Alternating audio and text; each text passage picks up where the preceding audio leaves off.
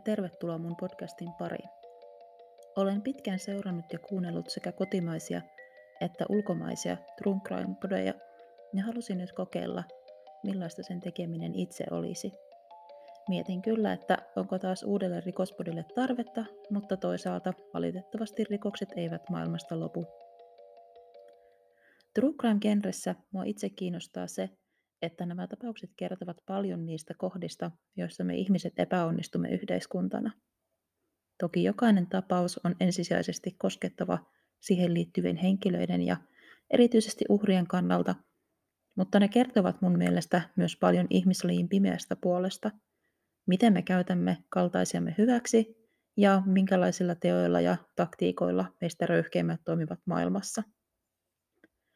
Mä uskon, että jokaisessa meissä on hyvän lisäksi pimeää ja siksi mun mielestä true crime on ilmiönä tärkeä. Se auttaa meitä pohdiskelemaan, mikä on meistä oikein ja väärin, tunnistamaan meille vaarallisia ilmiöitä ja pohtimaan, miten itse toimisimme tietyissä tilanteissa. Toivon, että pystyn tarjoamaan teille näihin ajatuksia kututtavaa sisältöä. Murhien lisäksi mua kiinnostavat esimerkiksi kultit mutta myös esimerkiksi tietynlainen valkokaulusrikollisuus ja huijaukset.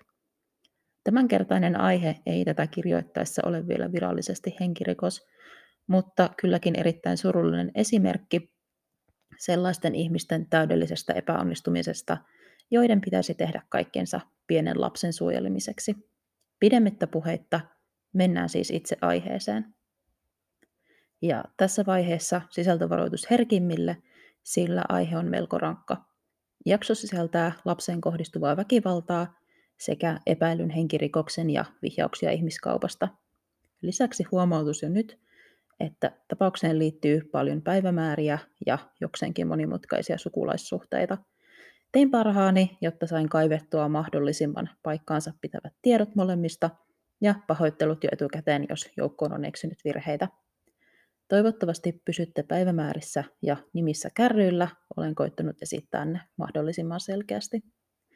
Tapaus on todella aivan tuore, joten on mahdollista, että tiedot vielä tarkentuvat.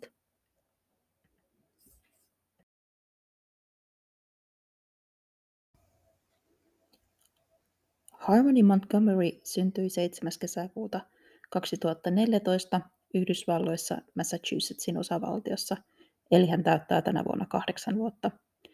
Harmoni on valokuvien perusteella suloinen, hymyileväinen lapsi. Hänellä on pitkät vaaleat hiukset ja hän käyttää silmälaseja, koska on oikeansa silmänsä osalta käytännössä sokea. Mä lisään podcastini IG-tilille kuvan Harmonista, löydätte linkin siihen jakson kuvauksesta. Tili löytyy myös nimellä Syytä epäillä, eli Syytä epäillä ilman ääkkösiä. Harmonin äidin nimi on Crystal Renee Sorry ja isän Adam Montgomery. He molemmat ovat syntyneet vuonna 1990. Harmonin äidillä on lisäksi yksi lapsi, nyt viisivuotias Jamison, mutta hän ei ole Adamin biologinen lapsi. Sekä Crystalilla että Adamilla on tausta, joka asettaa haasteita vanhemmuudelle. Crystal taisteli päihderiippuvuuden kanssa. Myös Adam Montgomery on taistellut päihteiden kanssa – ja häneltä löytyy myös mittava rikosrekisteri, johon kuuluu esimerkiksi miehen ampuminen ryöstön yhteydessä vuonna 2014. Lisäksi Crystal sanoo Adamin myös kuristaneen tätä useita kertoja hänen odottaessaan Harmonia. Sekä Harmony että Jameson otettiin huostaan heinäkuussa 2018 Harmonin ollessa neljä ja Jamesonin ollessa siis kaksi, koska heidän äitinsä Crystalin ei katsottu olevan kykenevä huolehtimaan heistä – koska Jamesonin isä tosiaan on joku muu kuin Adam, oletettavasti Crystal ja Adam eivät olleet myöskään tässä vaiheessa enää parisuhteessa. Lisäksi tuossa vaiheessa ei ilmeisesti ollut vaihtoehto, että Harmony olisi muuttanut isälleen. En löytänyt tälle sen tarkempaa syytä. Mun käsityksen mukaan Harmony ja Jameson viettivät aikaa useissa sijaisperheissä noin vuoden ajanjakson aikana ennen kuin molemmat lapset niin sanotusti pääsivät pois systeemistä. Sisarukset olivat toisilleen sijaisperheissä asuessaan erittäin läheisiä ja Harmony piti huolta pikkuvelestään esimerkiksi juottamalla tälle maitoa tuttipullosta ja vaihtamalla vaippoja. Marraskuussa 2019, juuri ennen kiitospäivää, Jameson adoptoi Tin Bostonilaiseen Millerin perheeseen niin sanotusti avoimella adoptiolla, joka tarkoittaa siis sitä, että hänen biologiset vanhempansa saattoivat olla häneen yhä edelleen yhteydessä. Millerit ovat itse sanoneet, että nimenomaan avoin adoptio on heille tärkeää, koska he haluavat lapsilla olevan yhteys biologisiin juuriinsa. Blair Miller oli paikallisen uutiskanavan ankkuri ja Jonathan Bobbitt Miller ensihoitaja. Heillä oli ennen Jamesonia jo ennestään kaksi adoptoitua lasta. Tuo 19. marraskuuta on itse asiassa kansallinen adoptiopäivä, joten päivä oli muutoinkin merkityksellinen Millerien perheellä. Sitten Millerit ovat muuttaneet Yhdysvaltain pääkaupunkiin Washingtoniin.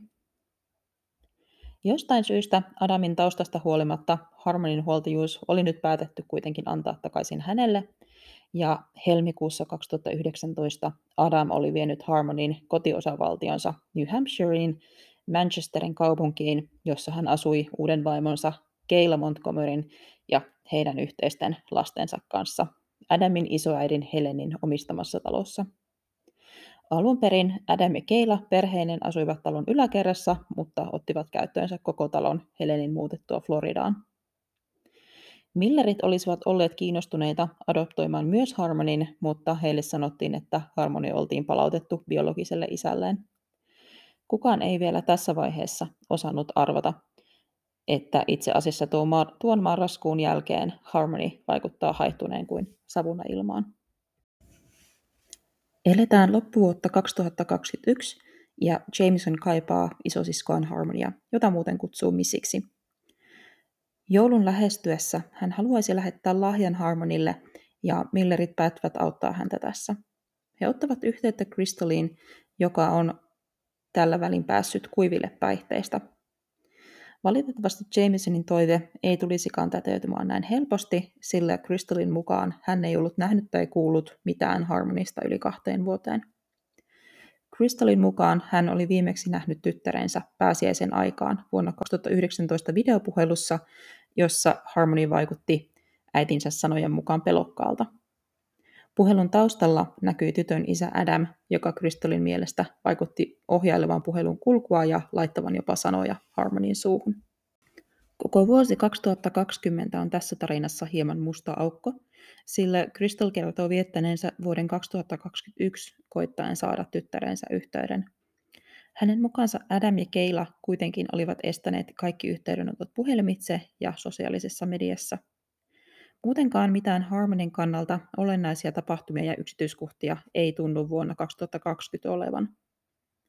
Olennaista kokonaisuuden kannalta lienee ainakin se, että vuosi 2020 oli, kuten tiedämme, koronan puhkeamisen vuoksi sangen erikoinen ja Crystal tosiaan taisteli päihderiippuvuutta vastaan. Mun lähteissä ei ole tarkemmin avattu tämän päihdehoidon kulkua, mutta mulle syntyi se kuva, että Crystal olisi ollut kuivilla vasta 2021. Koronapandemia taas liittyy asiaan siten, että ulkona liikkumisrajoitusten ja esimerkiksi etäkoulujärjestelyjen takia moni ei välttämättä edes osannut odottaa näkemänsä harmonia missään. Kuiville pääsemisensä jälkeen Crystal yritti omatoimisesti etsiä harmonia omien sanojensa mukaan esimerkiksi kouluista ja ajamalla sellaisten osoitteiden ohi, joissa tiesi Adamin viettävän aikaa. Lisäksi hän omien sanojensa mukaan otti useita kertoja yhteyttä New Hampshirein viranomaiseen nimeltä Division of Children, Youth and Families, eli DCYF. Kun etsinnät ja yhteydenotot viranomaisiin eivät tuottaneet tulosta, Crystal lopulta lähetti sähköpostia Manchesterin kaupungin pormestarille pyytääkseen apua. Pormestari puolestaan välitti Crystalin sähköpostin paikalliselle poliisilaitokselle. Marraskuun 18. päivä vuonna 2021 Crystal viimein teki katoamisilmoituksen Manchesterin poliisille, joka puolestaan taas otti yhteyttä tähän DCYFään. Tosin aluksi Crystal muisteli poliisille siitä olevan äh, vähän yli puoli vuotta, kun hän oli viimeksi nähnyt Harmonin. DCYF puolestaan ilmoitti Manchesterin poliisille 27. joulukuuta 2021, ettei se ollut tavoittanut Adamia. Tämän jälkeen poliisi käynnisti Harmonin etsinnät tiedostelemalla alkuun asiasta tytön läheisiltä. Lisäksi poliisi etsi aktiivisesti Adamia, jonka olin paikasta ei myöskään ollut tietoa. Poliisi kuitenkin tavoitti joitakin Adamin sukulaisia, joille, joilta saatiin lisää huolestuttavaa tietoa. Adamin setä Kevin kertoi nähneensä Harmonin heinäkuussa 2019 mustan silmän kanssa. Kevin oli tullut käymään Adamin ja Keilan luona hakeakseen äidilleen eli Adamin isoäidille Helenille kuuluneita tavaroita. Adam myönsi Kevinille lyöneensä Harmonia, joka siis oli tuolloin viisi. Sanatarkasti Adam myönsi, että I bashed her around this house, eli vapaasti suomennettuna pieksin häntä ympäri tätä taloa. Jonkinlaiseksi selitykseksi teolleen Adam kertoi sen, että Harmony olisi laittanut käteensä itkevän pikkuvelensä suun päälle. Tässä ei siis ole kyse Jamesonista, vaan Adamin uudesta lapsesta nykyisen vaimonsa Keilan kanssa. Kevin ilmoitti asiasta lastensuojeluviranomaisille, eli tälle aiemmin mainitulle DCYFlle. Hän kertoi myös Adamin muista rankoista lainausmerkeissä kasvatusmenetelmistä. Adam esimerkiksi seisotti Harmonia nurkassa tuntikausia, viskasi tätä kovaa ja pakotti harjaamaan vessanpönttöä hammasharjallaan. Kevin epäili, että Adam olisi tuolloin ollut taas repsahtanut käyttämään huumeita. Kevinin mukaan hänen tekemänsä lastensuojeluilmoitus suututti Adamin, joka katkaisi sen jälkeen yhteydenpidon useimpiin sukulaisiinsa. Esimerkiksi Adamin veli Michael on kertonut poliisille, että hänellä oli huolia Harmonin hyvinvoinnista ja että Adamin pinna tytön kanssa oli erittäin lyhyt. On vähän epäselvää, että miten DCYF reagoi näihin ilmoituksiin. Tietysti he eivät voi kommentoida lähtökohtaisesti yksittäistä tapausta julkisuudessa. Eli jäi vähän auki se, että ovatko he ylipäänsä tarttuneet asiaan mihinkään, mitenkään, vai onko käynyt vaikka niin, että vierailu tai tarkistuskäynti ei ole sitten aiheuttanut sen kummempia toimenpiteitä. Tästä eteenpäin ollaankin Adamin ja Keilan kertomusten varassa, jotka lisäksi poikkeavat hieman toisistaan. Poliisi tavoitti Keilan 31.12.2021. Keila väittää nähneensä Harmonin viimeksi joko marraskuussa tai joulukuussa 2019, jolloin Adam hänen mukaansa vei Harmonin tapaamaan äitiään Crystalia Lowellin Massachusettsiin, jossa Crystal tuolloin asui. Adamin mukaan Crystal tuli hakemaan Harmonin heiltä. Crystal taas kieltää, että Harmony olisi tullut tai tuotu hänen luoksen vierailulle, ja että hän on viimeksi todellakin nähnyt Harmonin elossa tuossa videopuhelussa huhtikuussa 2019. Crystal asui tuossa vaiheessa uuden poikaystävänsä Joseph Eckertin kanssa. Josephin mukaan Harmony ei ole ollut hänen ja Crystalin luona, kuten Adam väitti, eikä hänkään itse asiassa ole koskaan nähnyt Harmonia. Myös Keilan äiti Christina Luvin sanoo, että olisi nähnyt Harmonin elossa vielä tuossa marras-joulukuun vaihteessa vuonna 2019. Christine ei ole myöskään Adamin suurin ihailija, vaan sanoo häntä pahaksi ihmiseksi ja rukoilee Harmonin löytyvän. Keila sanoo, että ei ole nähnyt Adamia sitten lokakuun 2021, jolloin Adam Keilan mukaan oli lähtenyt Mainin osavaltion toisen naisen matkaan. Hän myöntää nähneensä Harmonilla mustan silmän tuolloin heinäkuussa 2019, mutta kertoo Adamin sanoneen, että Harmoni sai sen toisen lapsen lyötyä häntä lelulla. Keila on myös sanonut, että hänelle Harmonin sijainti on ollut jokseenkin epäselvää, koska tyttö viettäisi joka toisen viikonlopun äitinsä Crystalin luona. Tämä taas on ristiriidassa Keilan oman lausun kanssa, eli että hän olisi viimeksi nähnyt Harmonin vuoden 2019 loppupuolella. Tuona samana uuden vuoden aattona 2021 poliisi löysi myös Adamin ja tämän uuden tyttöystävän Kelsey Smallin. Heidät löydettiin yhdessä nukkumassa autosta Harwell Street-nimisellä kadulla tuossa Manchesterin kaupungissa. Poliisin kirjausten mukaan hän kertoi toisistaan poikkeavia tietoja ja kieltäytyi kertomasta tyttärensä olinpaikkaa. Adamilla oli jopa pokkaa sanoa poliisille, ettei ellei häntä ole pidätetty, hän lähtee. Poliisia huolestutti se, ettei Adamilla tuntunut olevan mitään tunteita lapsensa katoamista kohtaan. Kelsi taas kertoi, että hän oli ollut Adamin kanssa romanttisesti tekemisissä noin vuoden, eikä ole sinä aikana kuullutkaan Harmonista, vaikka hän oli kyllä tietoinen Adamin muista lapsista.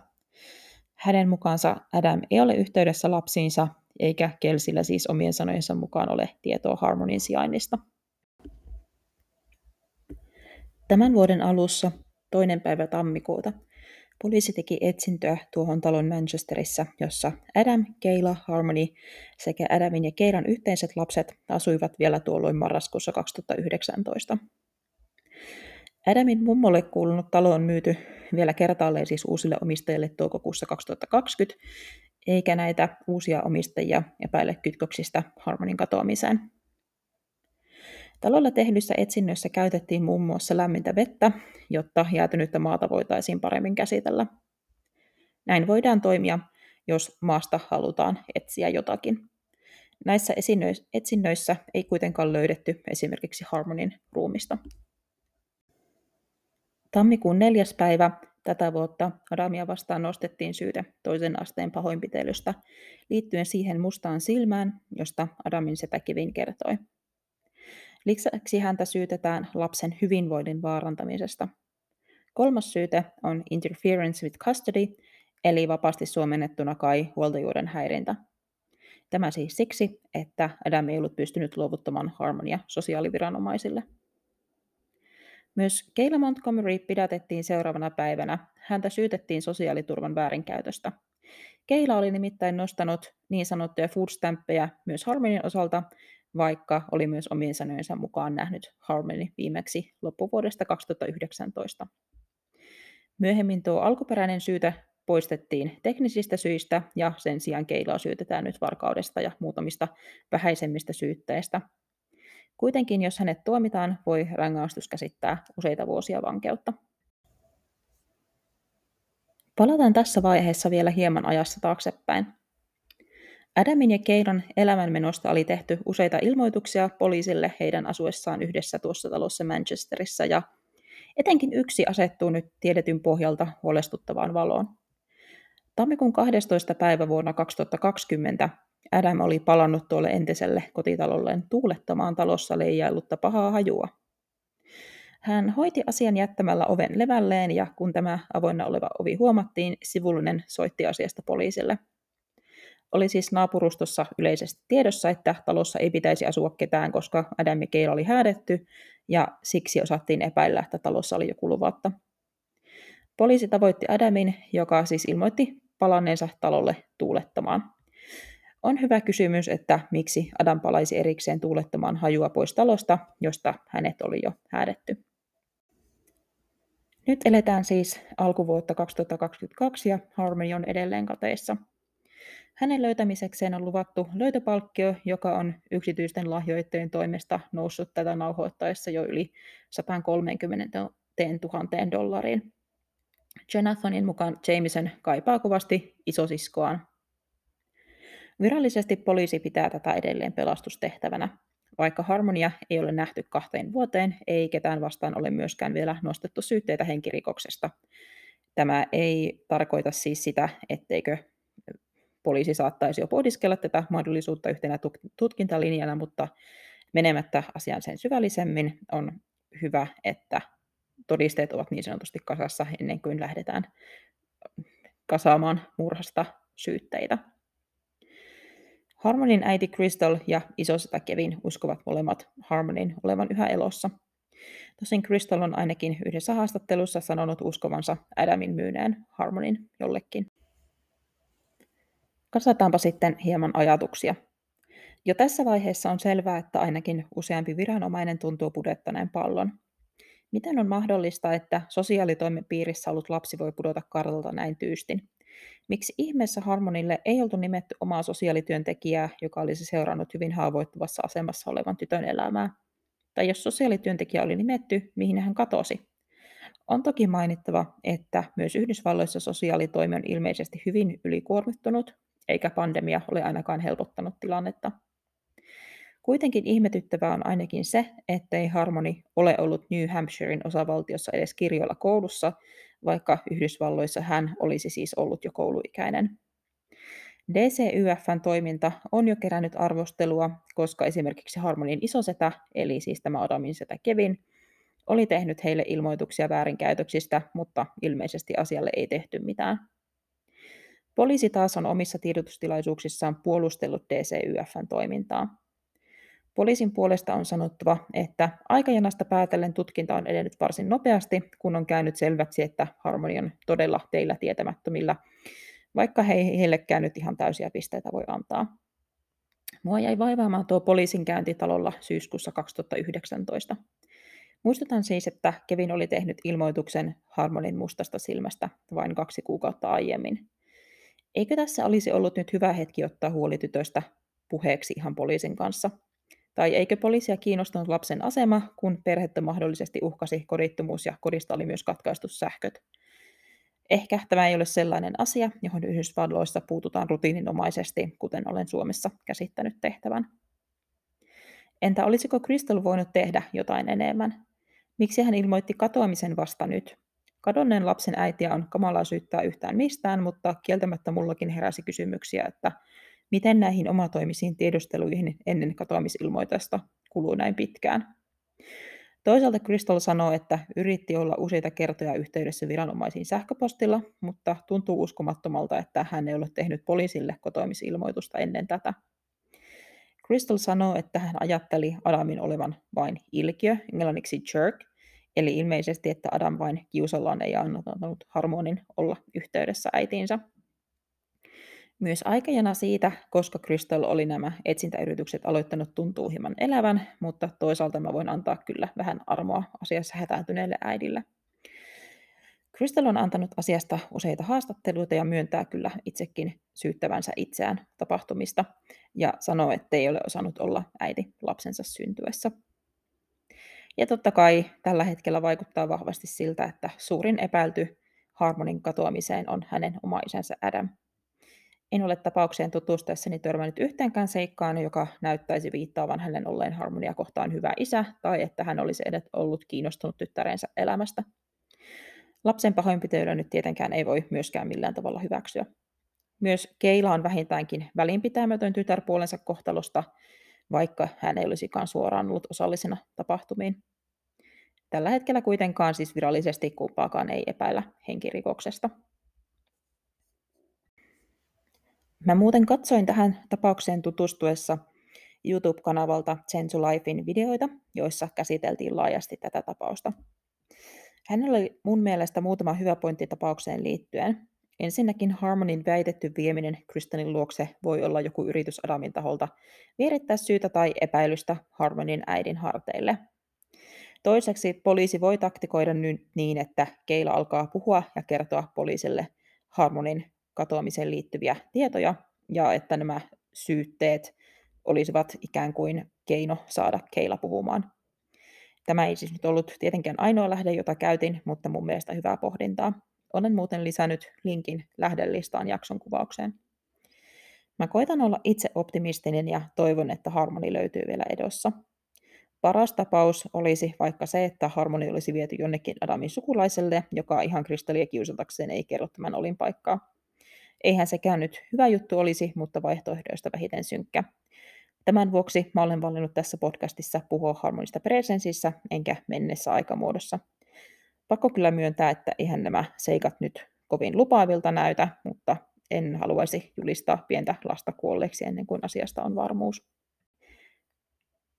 Mulle tuli tästä harmonin katoamisesta mieleen joitakin yhtymäkohtia Kaylee Anthonin surullisen kuuluisaan katoamistapaukseen – Molemmissa tapauksissa pieni lapsi on kadonnut kuin savuna ilmaan, eikä vanhempi ole kertonut asiasta kenellekään.